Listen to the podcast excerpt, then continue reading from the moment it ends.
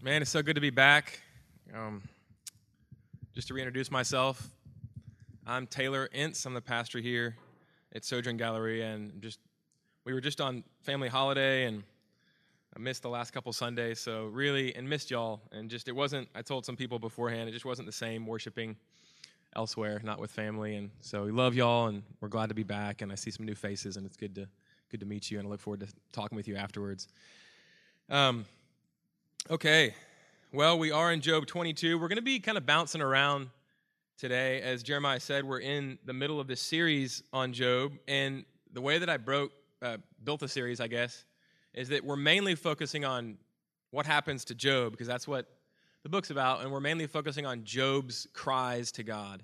Because as I read through the book and tried to build out an eight sermon series, I really felt like, I mean, Job's words are so substantial and um, and meaty, and there's so much to be learned from them.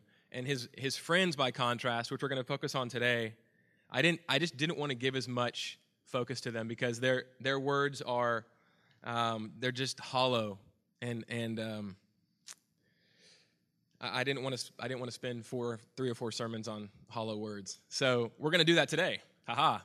Um, it, it, which it kind of led to. It's a fun sort of light sermon, things not to say, things that God hates. It kind of led to a funny series of attempted titles like What God Hates, How to Give Horrible Advice, a case study on what not to say to the suffering.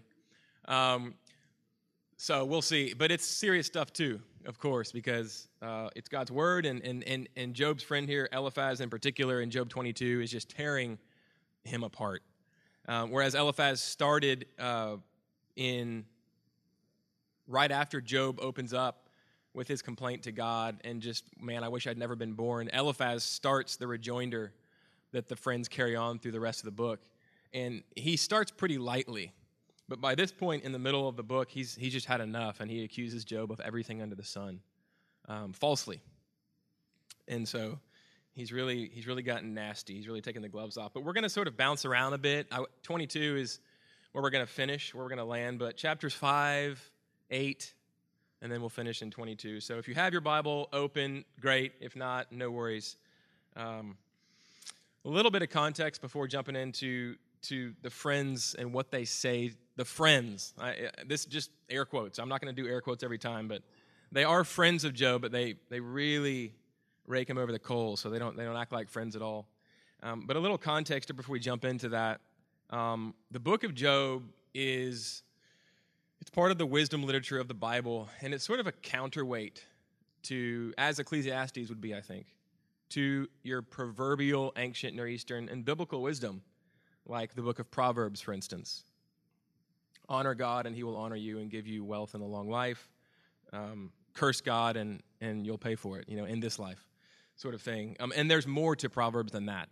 There's, it's, it's more nuanced than that.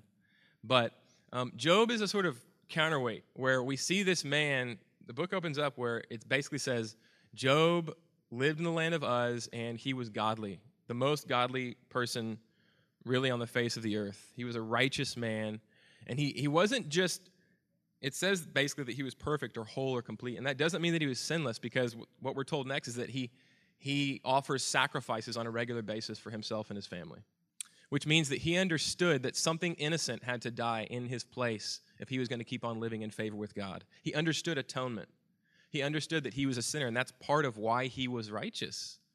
Because he, he didn't see God as a tit for tat God. I, I do good and then you owe me a good life. That's not the way Job understood that he was a sinner, and that's one of the reasons that God was pleased with him. But he was a righteous man, and, and God had rewarded him with ama- and blessed him with amazing wealth, tons of kids, which are the, one of the best kinds of wealth, and presumably a happy marriage. And then uh, Satan comes before God and says, Hey, Job just loves you because you've given him all this stuff. Let's test him. And God says, He's in your hands. Just keep him alive. And so Satan just takes everything from him, including his kids, all in one day 10 kids dead, all in one day. And so the rest of the book is basically Job crying out to God and our looking, and then his friends sort of answering him. And our looking at Job and saying, Is, is he going to crack? Is he going to hold to God or is he going to curse God? and die? That's one of the main questions of the book. And there are other bigger questions too, um, like is God just in an unjust world? Things like that. Things that theologians would refer to as theodicy. But the focus is really on this man, Job. So that's, that's the book that we jump into. Um, but really, as I said, this morning we're just going to take a look at the friends and then get back to Job in the following weeks. So I want you to listen to these words. These words greatly displeased God, the ones I'm about to read to you. Can mortal man be in the right before God? Can a man be pure before his maker? As for me, I would seek God, and to God would I commit my cause, who does great things and unsearchable, marvelous things without number. Behold, blessed is the one whom God reproves. Therefore, despise not the discipline of the Almighty. And then, behold, God will not reject a blameless man. Now, hear these words. These words greatly please God. Why are you so far from saving me from the words of my groaning? Let the day perish on which I was born. And why did I not die at birth? Come out from the womb and expire. Man who is born of woman is few days and full of trouble. The years of our life are 70, or even by reason of strength, 80, yet their span is but toil and trouble. They are soon gone, and we fly away. Who considers the power of your anger, God, and your wrath according to the fear of you? And then this words that please God. Surely God has worn me out. He has made desolate all my company, and he has shriveled me up. Now, I'm trying to mix things up a little bit this morning because the, the first set of words are spoken by men, and they sounded great, didn't they? They sounded like things that I've said many times that we hear in church a lot, and they're all true within the right context. But th- that first set of words were spoken by men with whom God was extremely angry by the end of this book. Those are all words uttered by the friends. And at the end of the book in chapter 42, we'll get there at the last sermon, God says his, his verdict on the words of the friends is, You spoke folly. You didn't speak of me what was true. And Job's going to have to pray for you if you want to get right with me. And yet, the second set of words that really sound like things that we don't often talk about in church the opposite of, hey, just grin and bear it, put on a happy face, it's going to be okay, buck up, buddy. God's sovereign, He's good. You're going to get through this. Um, those were spoken by three of the most godly and humble men in the Bible Moses, David, and Job, and even our Lord. Old Testament scholar Bruce Waltke says this. He says, Job's bitter experience at God's hand forces him to bray like a starving donkey. I just wanted that phrase in there. And that image in your head for the rest of the day. What a great, I mean, that's so well put. God's hand on Job for, forces him to bray like a starving donkey against God and his friends. But surprisingly and refreshingly, God gives his stamp of approval to this kind of donkey braying, to this kind of crying out in honesty and in pain to him, not turning from him, but continuing to push into him in the midst of pain, not cursing him. But he, he absolutely does not put his stamp of approval. He does the opposite. He shuns um, the sort of moralizing that the friends do. Uh, here are some examples Waltke gives.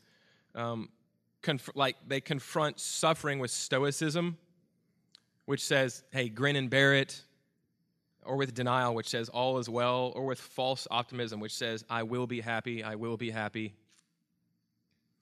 And the scary thing is, our words, and I, and I hope, and I speak from my own heart here, my words, but I think I can say our words often sound in the church more like the counsel of Job's friends and less like Job's contentions or braying against God. This is scary for obvious reasons. I don't, I don't want to be in the camp of Job's friends, giving this, quote, godly counsel that God in the end shuns and says, You haven't spoken to me rightly.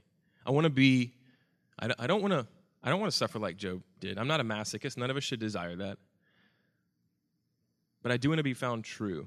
And when the testing comes, when the suffering comes, I want to push in and I want to be honest. And I want, I want that to start now, not just when the suffering comes. And that's what Job is. Um, it's scary because, as I've said at the end of the book, God vindicates Job and condemns Job's friends. And I won't read it, but in Job 42, verses 7 and 8, that's exactly what he does, if you want to go there later. The bottom line is this God prefers, get this, God prefers honest prayers, honest cries to him, to pious sounding platitudes about him every time. So God prefers honest prayers to him over pious sounding platitudes about him every single time. I think that's one of the things we can safely take from this pastiche of, of texts. Um, let's, take a, let's take a look at the, the things, some of the things that Job's friends say and how closely their counsel resemble, resembles ours. And to the degree that we need to repent uh, and look to Job and look through Job to Jesus, then let's, let's do that. Um, if you look at, if you have your Bible, you don't have to turn there, but you can. Um, Bildad starts speaking in, uh, excuse me, I think it's Eliphaz. In chapter 5, start in chapter 5 and, and look at a couple things he says. Um, chapter 5 of Job, verse 19, Eliphaz says this. This Eliphaz is the same guy that we have, that we look at this morning in 22 that, that Jeremiah read. Um, but here he's starting, he's starting a lot easier on Job, man. He's just starting in.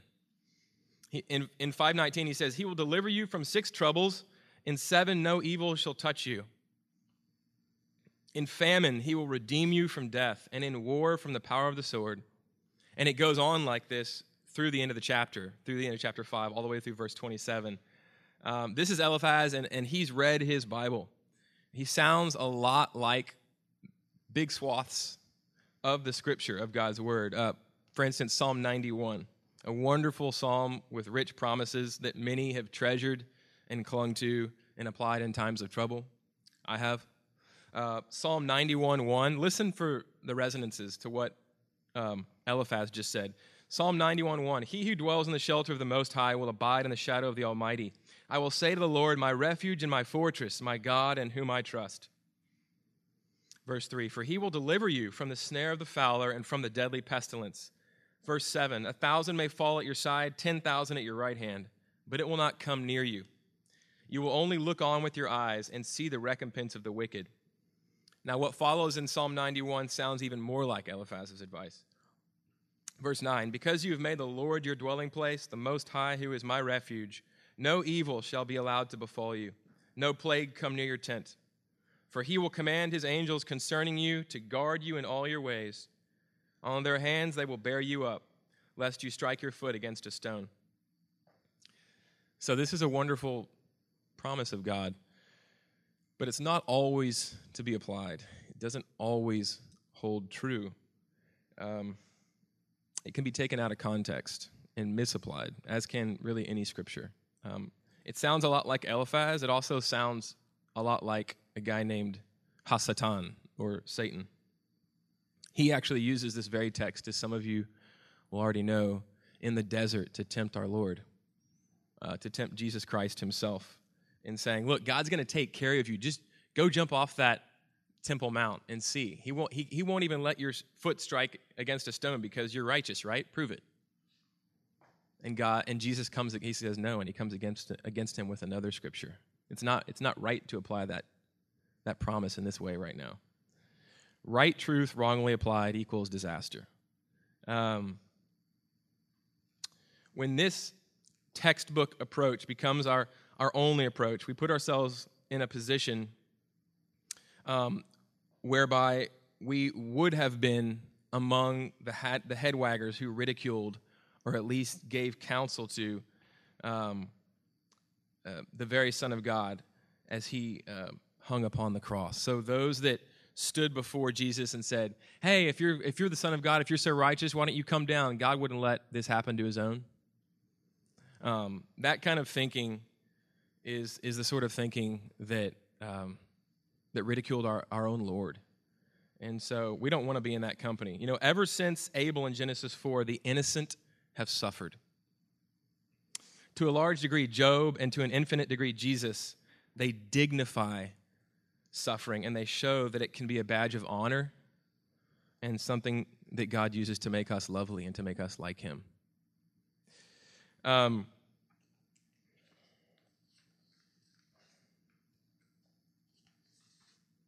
so,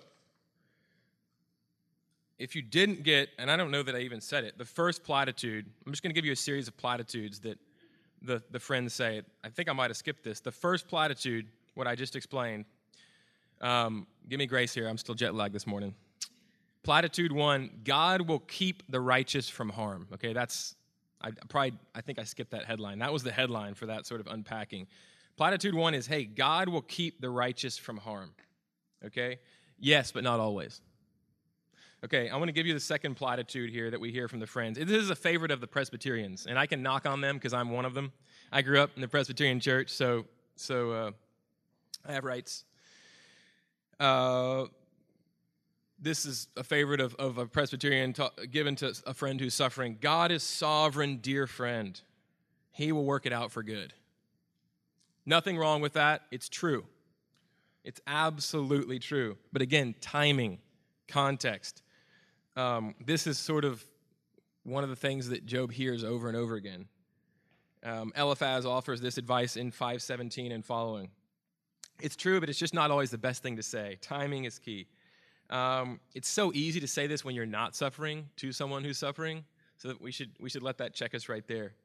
Um, better to heed Jesus' advice when he starts his Sermon on the Mount and he gives the Beatitudes. And what does he say? He says, Blessed uh, well, excuse me, he says, Blessed are those who mourn, for they shall be comforted. But what I'm thinking of is James, J- Jesus' half brother, who says, um, Mourn with those who mourn. Mourn with those who mourn. Um, we'll talk about this toward the end of the sermon, but Eliphaz, Eliphaz and, his, and his three buddies, Job's friends, they started off mourning well. They started off following that counsel. They started off mourning with Job for seven days and seven nights. They just they stripped down, they put ashes on their heads, um, they sat there in silence and they mourned with their friend. And that's they were doing great. But then they came off the rails when they started talking. Um, so 517 Eliphaz says, Behold, blessed is the one whom God reproves, therefore despise not the discipline of the Almighty. Textbook, right? For he wounds, but he binds up. He shatters, but his hands heal. Great advice. Um, a variation on this theme is hey, cheer up. God's discipline means that he loves you. I mean, we have a whole chapter in the book of Hebrews, chapter 12, to that effect. This is a good thing in the long run. Again, there is a time to share this, but it's probably not when your friend is in the depths of despair, um, right in the nadir of life, right in the pit that God has placed him in for whatever reason. Might be, might be, but again, this is what we hear from um, one of Job's friends. And at the end of the book, we're told, guys, you didn't you didn't speak of me what was right. So, um, but but again, there are resonances with Scripture, like in the Proverbs, blows blows that wound uh, cleanse away evil. So this is scriptural; it's true, but the timing is is off, and the spirit in which it is shared, perhaps. Um, principle here, perhaps bad timing can make a baseball bat of truth by which we can just unknowingly, perhaps, smash the bones of those who are suffering right in front of us. So, in trying to help, we, we're hurting. Um, it's like somebody that just excels in cheering marathoners on, like they just they're just so good at it, giving cups of water, bullhorn, got a stentorian voice, coming in to wake you up at 5:30 in the morning um, man, you've got a gift, but it's not here and it's not now. Um, learn from Eliphaz. Don't do this. Better sometimes just to keep our mouths shut and mourn with those who mourn. Um, like I said, it, at the end of chapter two, we see Eliphaz and his friends do this really well. Um, but then when they open their mouths, everything goes downhill. I, I can so relate to that. I did fine until I started talking. Um, you know, we lost a child in 2009, Robin. Right at the end of my our time in seminary up in North Carolina, and um, named her Tristan. And when we lost Tristan, we had so much encouragement from our church up there. We got closer to our church at that time of loss than than we ever had. And the people that encouraged us the most were those that they would show up. They did not show up.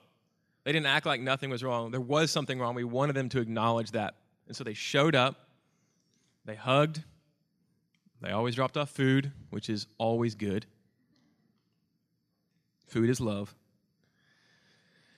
And cried with us and just said, if anything, I'm really, really sorry.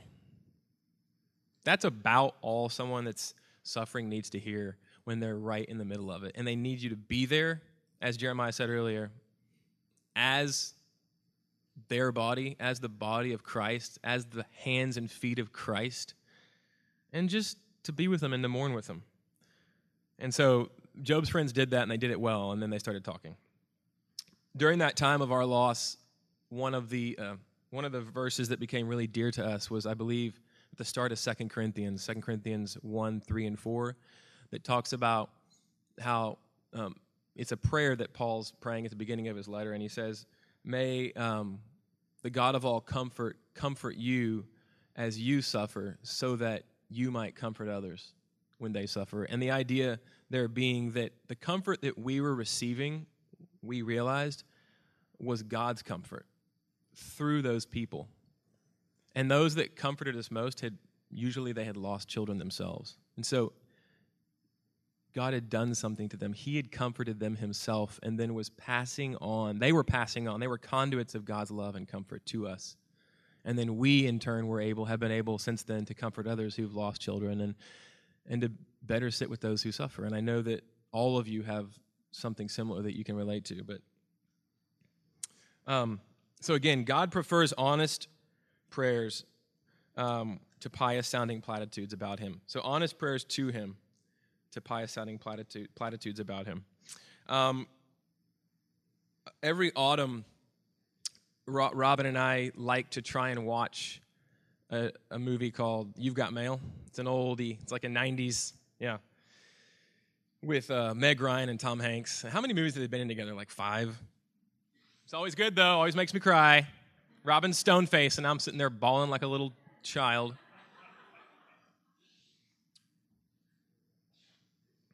Sitting behind her, like. Just kidding. Every autumn, we like to watch watch that movie, and there's this there's this point where Tom Hanks is talking about they're emailing, you know, and uh, Tom Hanks is this is before they before they've met, and He's like, Yes, I know exactly, because she's just zinged somebody or said, Man, I wish I had a zinger. I, I, I, thought about it later, and some guy came and said something so rude to me, and ended up, it was Tom Hanks. He didn't know it at the time. And I just didn't have what I, I came an hour later, it was too late. He's like, Man, I don't know if I'd. I don't know if I'd wish that upon you because I that I get like the zing the zinger comes to me immediately and I always let it fly, and he says, "Here comes Mr. Nasty."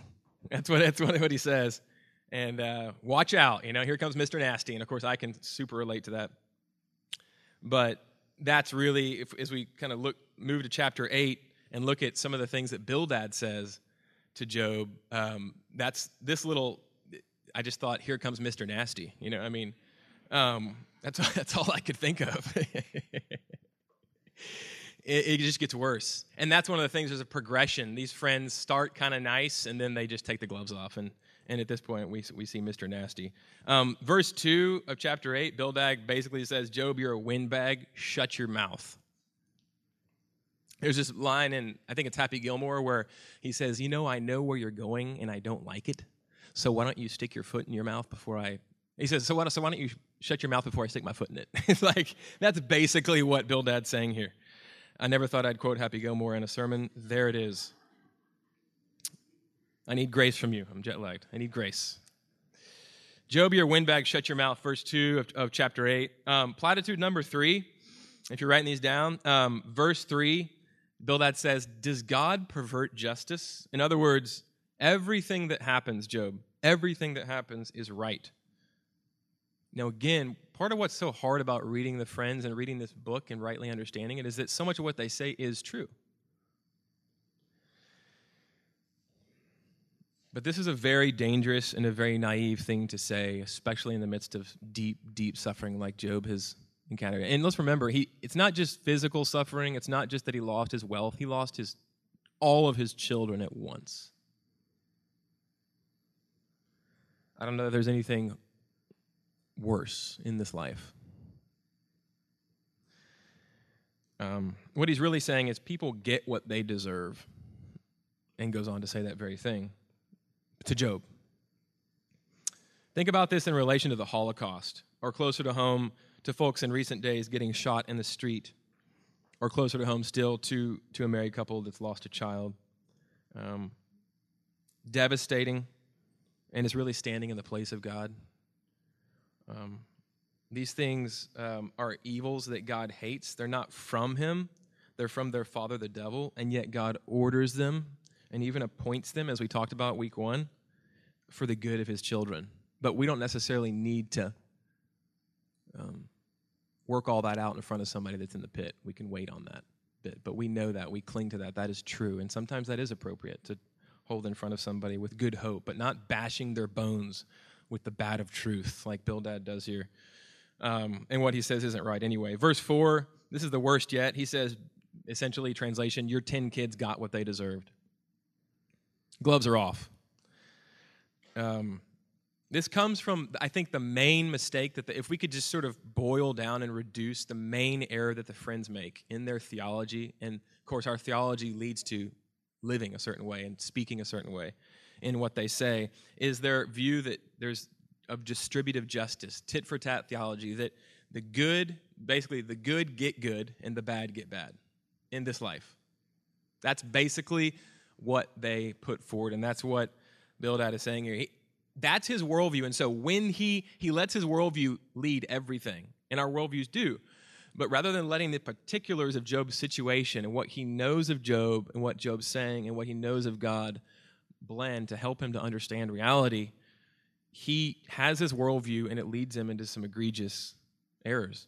And um, when he sees Job lose all this stuff, his because of his worldview, his only conclusion can be, "Well, you're bad. You, have to you have to be hiding terrible. Your your kids deserve this. You deserve this. It's the only thing his worldview leads to. You see."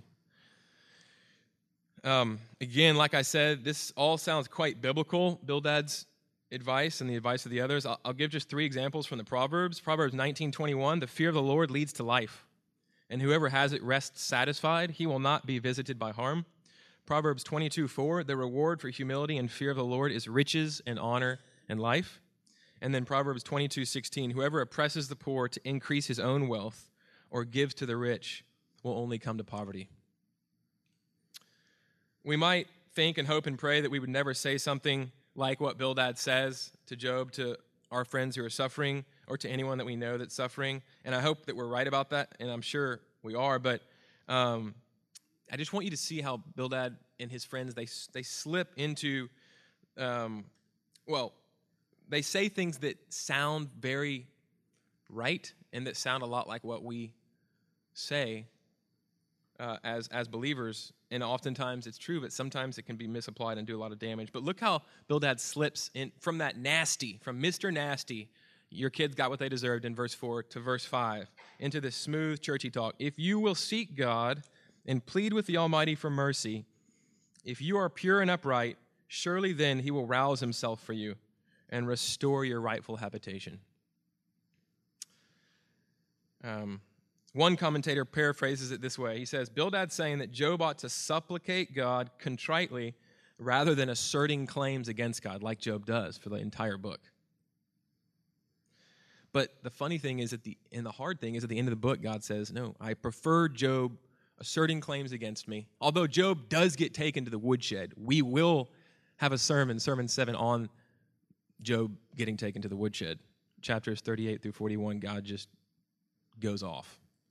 But still, at the end, he says, I prefer Job's honesty about me. It's solid, it's true to your, to the friends' platitudes. They're not, they're not right, they're not solid, they're not substantial. That's not how the universe works. It's too simplistic.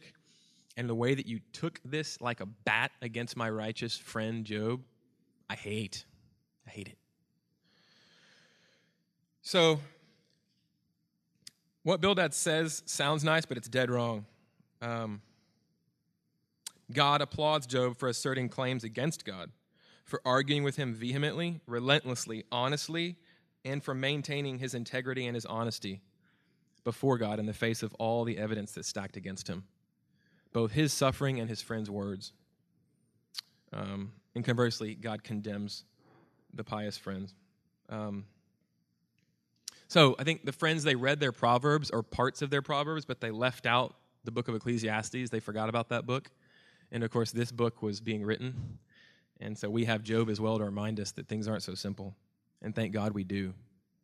Um, because life is more than just proverbial wisdom, isn't it? Life is Proverbs. That's how things often work. That's why we call them proverbial wisdom. Um, but they don't always work that way. We have the book of Job, we have the book of Ecclesiastes, we have our Lord, to whom all God's perfect word points. He is the perfect word. And he is the ultimate validation of our suffering and the ultimate and even if we're suffering because of sin jesus is suffering as the sinless one can redeem that. Because god what romans 8 verse 28 and following works all things for the good all things for those that includes your sin and evil. It doesn't give you a license to sin. Earlier in Romans, Paul says, by no means should the grace and the forgiveness of Christ and the mercy of God lead you to think you can do what you want. No way. But don't despair, friend. God will even use your sin and the evil of the world for good, for those who love him and are called according to his purpose.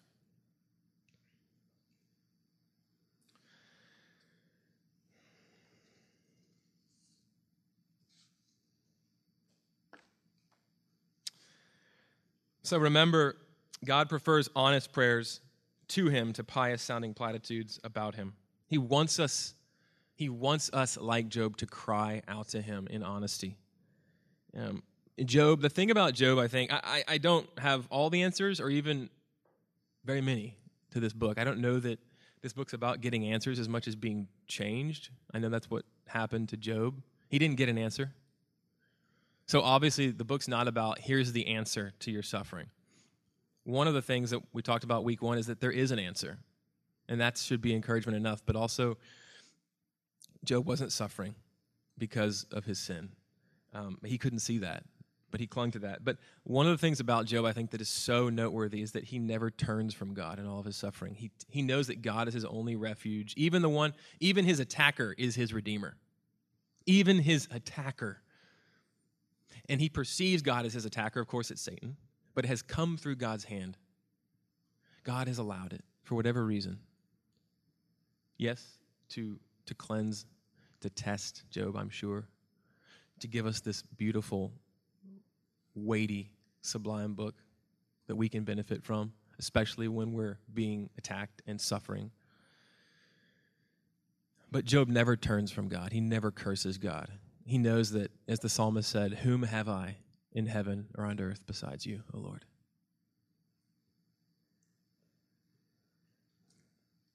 And who showcases that attitude, that belief, more than our Lord Jesus Christ?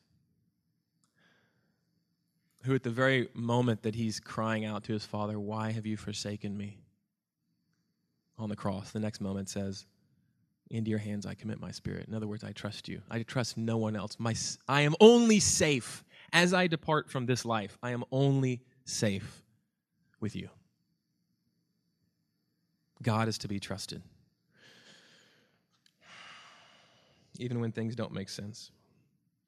And the last bit of our text this morning, the, the text, that, the text that Jeremiah read, um, gleaning another truth, another platitude from that we look at verses 1 through 3, Eliphaz is really revealing a sort of impersonal view of God. He's way up there, we're way down here. He's huge, we're tiny. Do ants matter to you?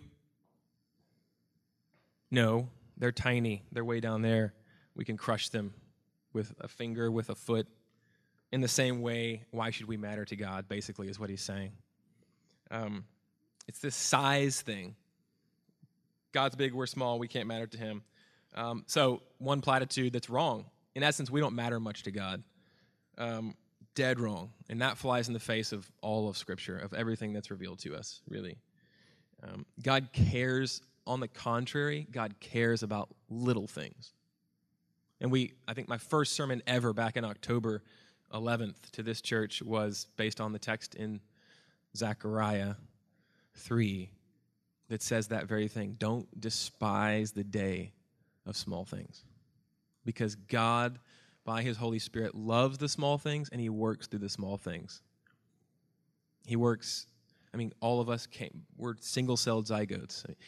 Every tree was an acorn or a seed. Um, God Himself became small, the ultimate validation of God's care for little things. God Himself became small. So God cares about little things. There's this great, just by way of reference, um, can't refer to it now other than telling you the title, but No Little People, No Little Places by Francis Schaeffer, a great 20th century Christian apologist and thinker. Um, no Little People, great sermon. You can it's a free PDF online. He he talks about how God cares about small things. And he he basically spends the first part of his sermon on the rod of Moses. Um, he's like, God can use a stick God cares about a stick. He used a stick to do all these amazing things to basically defeat the world's superpower. If he can use a stick, man, maybe he can use me. He cares about little things. Um, we can please God just as a child can please his father and mother, contrary to what Eliphaz says here, because God loves us and he, and he made us for him to please him. That's the whole point of life. Um, it's the opposite of religion. Eliphaz is stuck in this sort of God's great, we're small. He's given us a list of things to do. If we do them, we're blessed, and if we don't do them, we're cursed. But God made us for relationship, and He set about, when we broke that relationship, He set about to restore it at the ultimate cost to Himself. All of life, Eliphaz misses. He betrays this misunderstanding. Is not religion, it's relationship with the living God. And as Augustine said, O Lord, you have made us for yourself and our souls are restless until they rest in you. Anyone, if you're restless right now, it's because you're missing some part of that truth. If, if those that you're around, if they're searching, if they're restless, if they're voraciously consuming things in life, one after the other after the other, it's because they're missing this truth. God made us for Himself, and nothing's going to satisfy us. Nothing is going to satisfy us until we're satisfied in Him. And then guess what? We can just enjoy the little things that God brings. Um,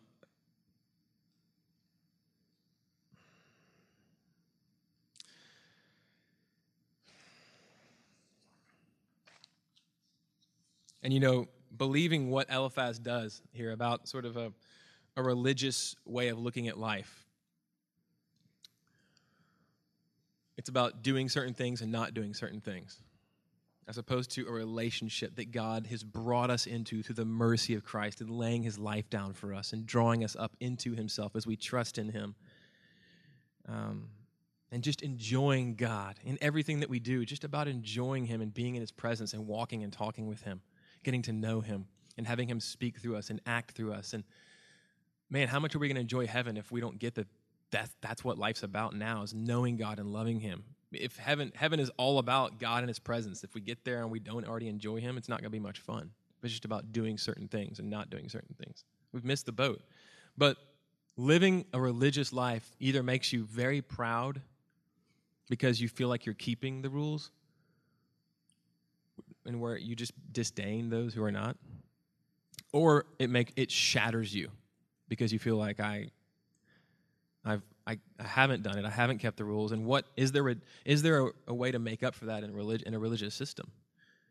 There's no redemption. There's no forgiveness. There's just if I've done wrong, then what is there? You know, um, a mirror can only show me the imperfections. It can't. It can't heal them. It can't cleanse them.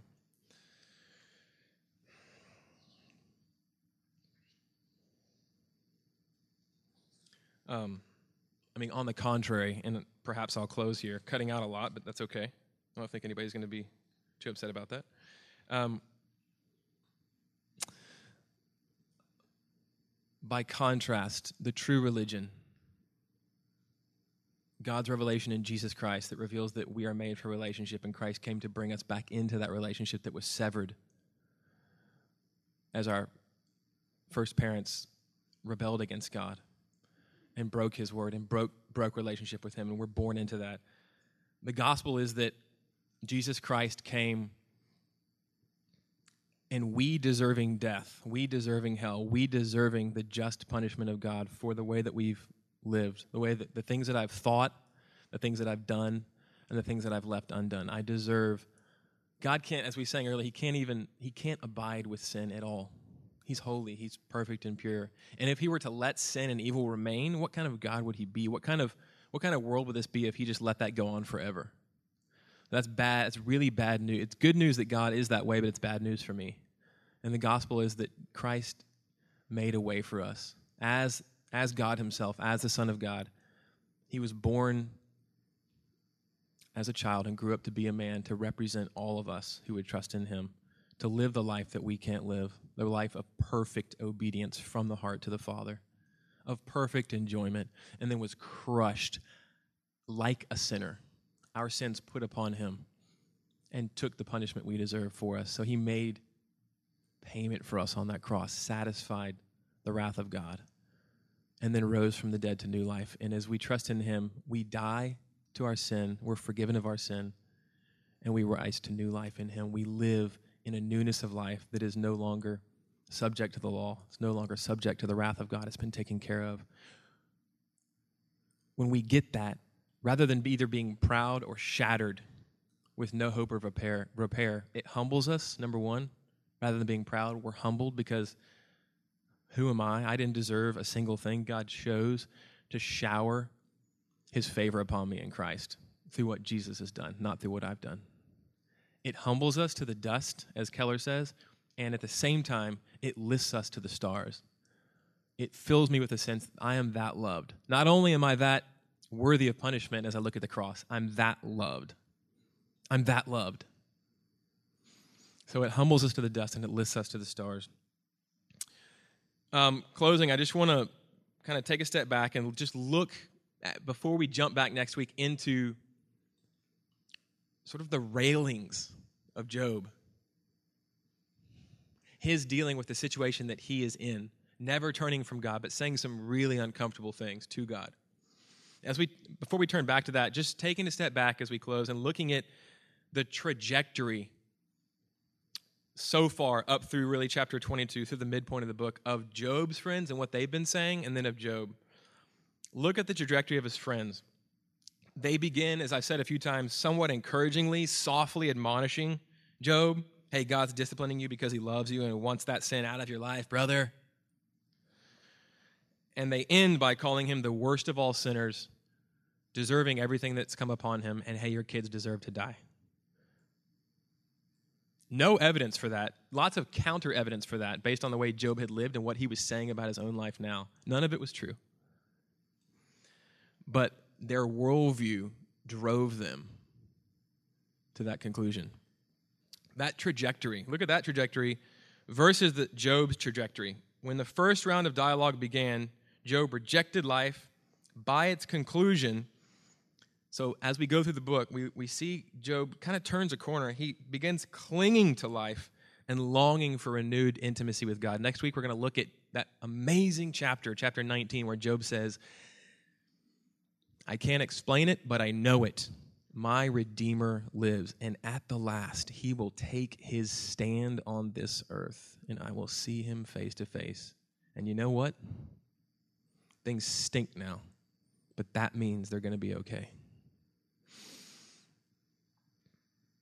Which it, eh, let me let me just let me just read this. It's a quote. When the first round of dialogue began, Job rejected life. By its conclusion, he's clinging to it and longing for renewed intimacy with God. Lamentation, anger, despair, and hope. How many of those things fill your prayer life?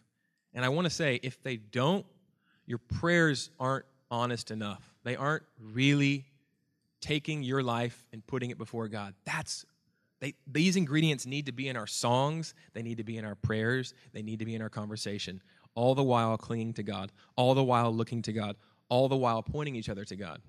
Okay? Lamentation, anger, despair, and hope succeed each other in waves, but a clear gathering of energy is visible in his speeches. And I just want to say, what trajectory do you want to follow? Job starts out kind of Mr. Nasty. In chapter 3, he starts off by just cursing the day of his birth and saying it'd be better if I hadn't been born. Why'd you do this to me, God? But always taking it to God. And by the end, he's really, something has happened in him. Things, things are changing, and God vindicates him. And the friends by contrast, end up going, they start soft, but they end up Mr. Nasty, all of them, and they end up completely denounced by God. I want to be more like Job. I don't want to be, I want to be less like his friends because I identify more with them, to be honest, than I do with his friends. But God, would you make us more like Job? Not would you bring Job and suffering on us? I'm not asking for that. That would be foolish.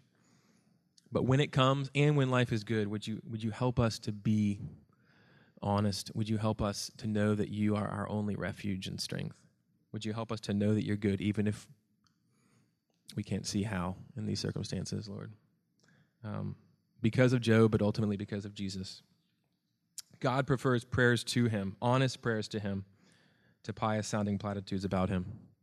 Okay, let's pray. Father, I thank you for the book of Job. I thank you that Job was real and that